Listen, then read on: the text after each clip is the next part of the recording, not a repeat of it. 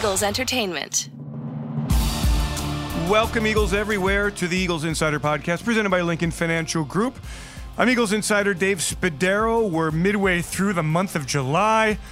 I can tell you here in South Philadelphia, the practice fields are green and lush, the signage going up.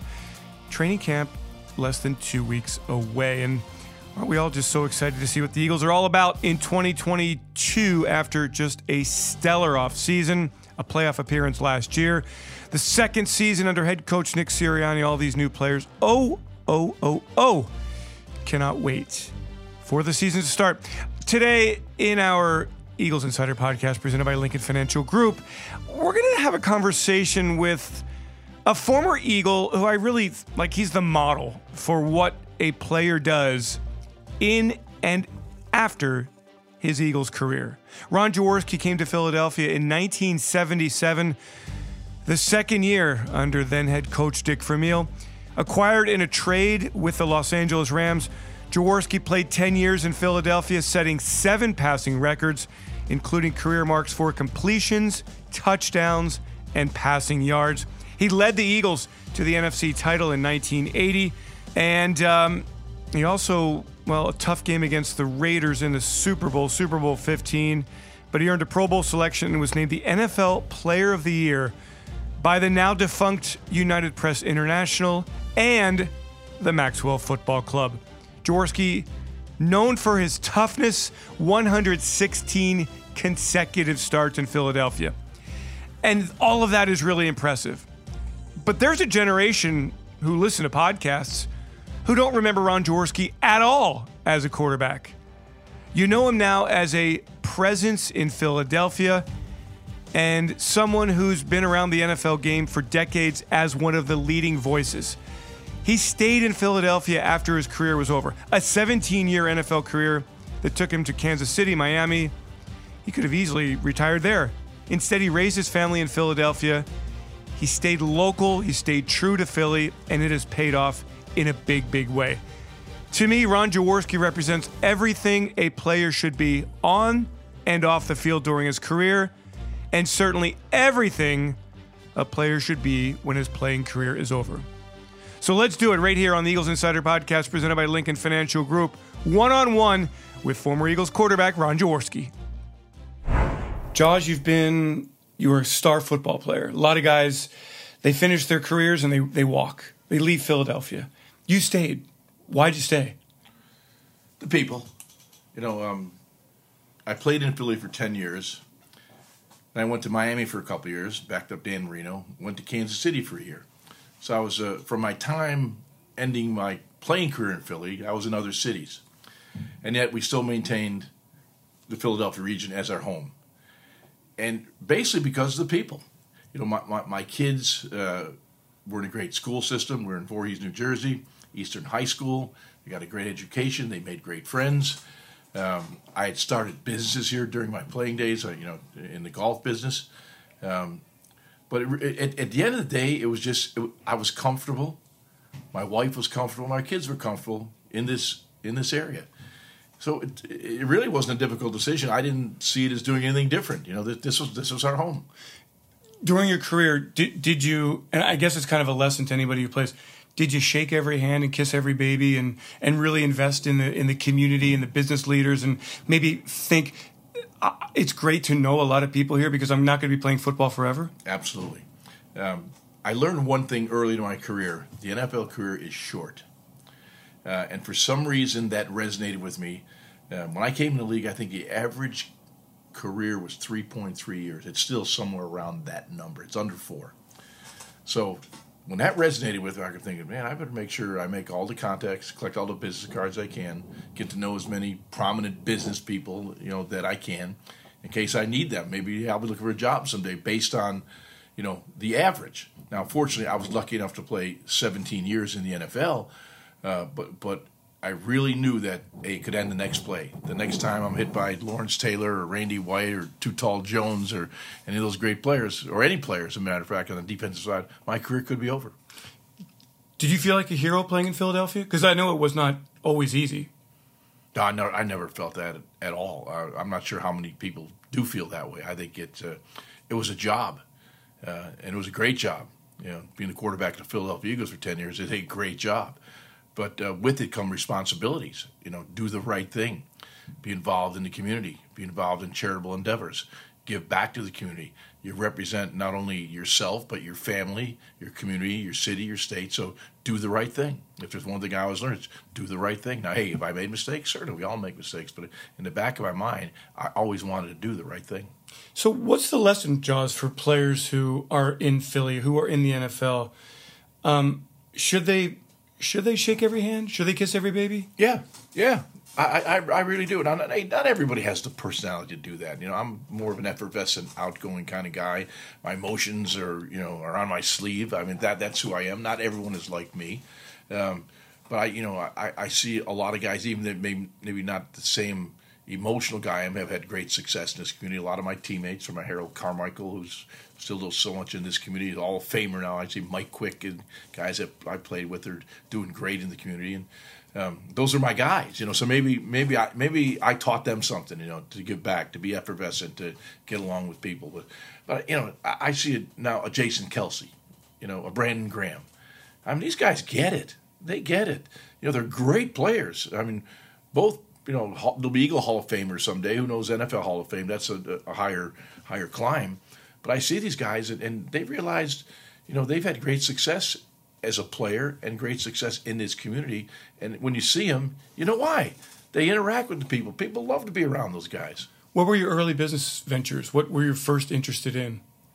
Golf courses. Always. Yeah. Why? It, it, How? It, it's interesting because I, I, started playing golf when I was nine years old at a small nine hole golf course outside of Buffalo called South Park Golf Club. And, uh, you know, I came from a, from a family didn't have a whole lot of money. So uh, uh, I would start on the second hole because I would avoid paying. So I would, a couple of my buddies would sneak out the second hole and try to squeeze a few holes in, and I just kind of fell in love with the game of golf. Uh, and that kind of set me up as I made a few dollars playing the game, and I got into golf business. But I, I really thought it was a relaxing part of my life when I was playing. I would take Tuesday off. That's our day off, you know, when I was, when I was playing for the Eagles. And I loved to go golfing. In fact, I, you know, I brought Mike Quick, Randall Cunningham, a lot of guys, you know, I indoctrinated them into the game of golf. And Tuesday was just good to get away from the fans, the media, thousand questions about the game. The opponent was like, "Let's go play golf, man." The only the only thing we're gonna hear are crickets or birds in the in the trees, you know. And that's it was just great. It, it, it was relaxing, it was calm, and it got me ready for Wednesday going back to practice and get back in that meat grinder that we were in as players. So um, I just loved that part of the golf, and, and I, I like people. I get I get along with I get along with everybody for the most part. And you know, if you're in the golf business, you're running into a couple hundred people a day. I'm at the golf course. I'm in Seven Tap Tavern having a beer. We're watching games, whatever it may be. Um, and I think people that are around the game of golf are normally good-natured people. So I, I, I find it very reinforcing that I'm, I'm around people that are that are, are kind of like me. But how do you get into it? How, how did you invest in the game of golf, other than playing and being a great guy? Well, first of all, John Bunting, one of my teammates, and I uh, leased a club called the Aberdeen Club up in Jenkintown. That was my first indoctrination. It was a nine-hole golf course and more of a health facility with, uh, you know, swimming pools and uh, racquetball courts, that sort of thing. And uh, my partner, there was a gentleman named Hugh Riley who ran the golf course, and I learned the golf business from Hugh Riley. And a few years later, an opportunity came up in South Jersey for a bankrupt golf course called Tall Pines, which I made the deal and renamed it eagle's nest. Ha ha ha. you know, right? Very clever. Very, very yeah, very, very creative. For me, right? And uh, it kind of it's. I'm now I now I put a million six dollars in the deal. You know, I bought a golf course, and that's when you learn, Dave. That's when you learn when your hard-earned dollars are involved. You know, you work hard at it. Now I was playing football at the time, so fortunately I had a great wife, great family. You know, my sister. Now, now my son runs the golf company. So it's kind of like we've gone. You know, the, the full length of the field. You know, I started it we have seven golf clubs right now. Uh, my, to see my son, who's 36 years old, uh, run the golf company is it, it, it, I'm very thankful for that. It's an empire, Jaws. Well, I would call it an empire, but we're paying the bills. Yeah, it's great. um, but I feel like if you didn't, if you didn't com- connect with people as a player, this wouldn't have happened, right? I, I don't think so. I don't think so. I, I like people, and you connect with people, and I think I think people also see you know my foundation which does great work in this community. You know, it's, it's our family foundation. We have a great staff. Uh, you know, Trish and Corinne run it the day to day, and and you know, we've raised over six million dollars for kids in our community, and and that that's the one thing, Dave, that, that I've learned as a player in this city, and it really started with with, with Leonard Tose when I came to Philadelphia, uh, and he had, there was a, a clause in our contract. We had to make two personal appearances on behalf of the Eagles. Now, it, it was in the guys would have done it anyway, but Leonard Tose made it clear to us that he felt it was important for us to be involved with the fabric of this community. And uh, I had my golf tournament first time. I've been running my golf tournament for like 38 years. The first tournament I have, Leonard Tose, 1984, donated a car. You know, and it's it, uh, it's still I can still see the car. You know, and we had an auction. Someone bid like thirty four thousand dollars on the car, so it, it was just so cool. And that that was kind of the start of my tournament. And it was a way to raise money, to get my, my teammates involved, to get the community involved, to get sponsorship. And, and I'll say this about Philadelphia, man, the corporate community really does respond for those that people that are in need. And it, it, it I, I, couldn't be happy with the response we've had. And, you know, the celebrities that come out. I've had, you know, John Unitas, Tom Brady, Joe Theismann, Jim Kelly, Charles Barkley, you know, and the list goes on and on and on. They realize we're doing good things. They see the kids we're helping and they come out and play golf and have fun. it's a great tournament run that way as yeah, well. Thank um, you. You've also been a Titan through your life in the media. Um, how'd that start? Being an Eagles quarterback, because you're you know you're dealing with uh, the media every day, answering a lot of questions. Um, not that I enjoyed that part of it, but you learn how to. Was the media it. tough on you or with you or at times for you? At times, you, you, you learn how to deal with it. There are some guys that have a always have an edge, and some guys just want you know the true story. There's some guys that favor one or the other. But uh, I, you know, I, I got along. I tried to get along with everybody. I would say I did. I really didn't have any enemies in in the media. Still don't. Um, but I got hired by ESPN and NFL Films in 1990. It just culminated 30 years uh, of employment at ESPN and NFL Films. Um, but I got lucky too because I'm an X's and O's guy. And to be at NFL Films and have access to the game tape where no one else could get it helped me really formulate my opinions of players and games and teams. So that was a real advantage. I think the reason Steve Sabol at the time, the legendary Steve Sabol, hired me as I lived 20 minutes from NFL Films and my expenses were very low to travel. so, I, but I, I, was very fortunate that NFL Films hired me, and in conjunction with ESPN, um, I did X's and O's. Not everyone loves to drill down X's and O's, look at the coach's tape and all that, but that's how I, that's how I carved my niche, and it, elevated me all the way up to doing five years of Monday Night Football with Tirico and Gruden. The the game has changed a ton, right? Since oh since God. the days you started. Dave, where, do you see the changes? Uh, in every I, every capacity. I, I, think the biggest change has come from the way the game is officiated.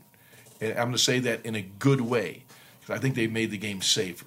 But by making the game safer, they've, they've changed the way the game is played and opened the game up. It is now a passing game. You know, you don't hear the defense wins championships anymore. You don't hear you got to run the football. To win. You got to have a prolific passing game because I learned from my buddy Sid Gilman, a Hall of Famer. Points come out of the passing game, and they do. Passing game and explosive plays are really where games are won and lost. Hey, I know you got to run the ball. I know you have to have defense. But what is the? I, I think the number one thing is you need our explosive plays out of the passing game. So now the rules where you can't bump a guy after five yards, you know, the target area, you know, is is very minimal right now. So the rules allow the quarterback to throw the football more efficiently and wide receivers to get open a lot more easily. Is the game better now? I think it is. I think it's, I think the athletes are are, are so much better. So I, I see the guys now, and although in my era there was a lot more working out at the stadium, working out with your teammates the off season. I think guys overall now have their personal trainers, their nutritionists. I think overall the players in much better shape, much better condition. You've seen the Philadelphia Eagles, Jaws, through the years go through these metamorphoses of, of change, coaches, a new yeah. owner. Um, where do you think this franchise stands right now? Oh, I think it's ascending. Um, I think it was a very good offseason. You know, uh, I'm a big fan of, uh, of Jeffrey Lurie. Uh, Howie Roseman came through a really strong offseason.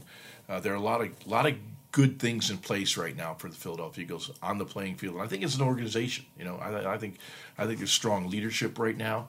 Uh, the coaching staff is young. Now, did they make mistakes last year? Absolutely. They made mistakes, and a lot of those were the youth that was involved with that staff and the newness of working together. But as I look forward, I'm cautiously optimistic the way this offseason has gone that this team's going to compete not only next year for a playoff spot, but for a long term. That's where Howie comes in. I, I, I, I see, I, I know Howie, I talk to Howie, and he's always had a vision to win now and win for a long period of time.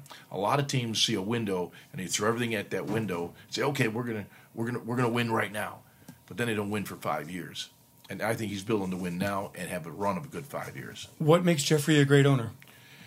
I think he treats everyone with respect. He lets the people that are professionals of what they do do their job. He uh, has obviously uh, oversight of everything. Uh, he's creative.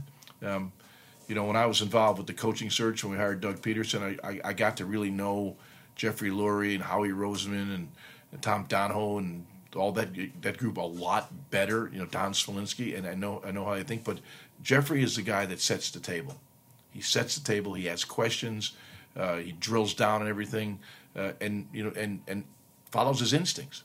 And I think that that's what good leadership is, and that's what a good owner does. He seems awfully rational. I mean, he is very rational, yeah. right? That that's not the way it is around the league. Um, he seems very calm. Now I don't know what's going. on. you know, during games, uh, he looks calm when he put the camera on him, but. Um, but my conversation with him, and we do play golf together too, which is always a nice thing. So we have uh, much more cordial conversation when, when, we're playing golf, and he's a pretty player, by the way. Uh, but he, he the, the calmness is important because the calmness usually shows clarity. And so when you're calm, you normally be clear. Last one, Jaws. Uh, can't let you go without asking about Jalen Hurts and what he has shown you, what he has around him this year, what you expect from him. Yeah, I think he's a very talented guy. Um, does he have flaws? Yes, and he's got to improve improve on those flaws. That's no different than any quarterback in this league. He's really coming to his third year, his second year as a starter. He's got weapons around him. He's got a solid offensive line. The receiving corps is going to be one of the best in the NFL. There's balance in the running attack. Uh, you know, I speak offensive line forever. So all the all the components that a, quarterback needs really are at his disposal right now. If there's a positive and there's a negative to running.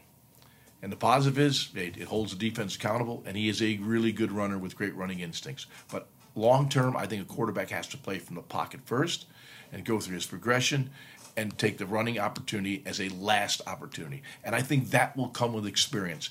He's probably still a little bit slow twitch in, in reading coverage on his drop.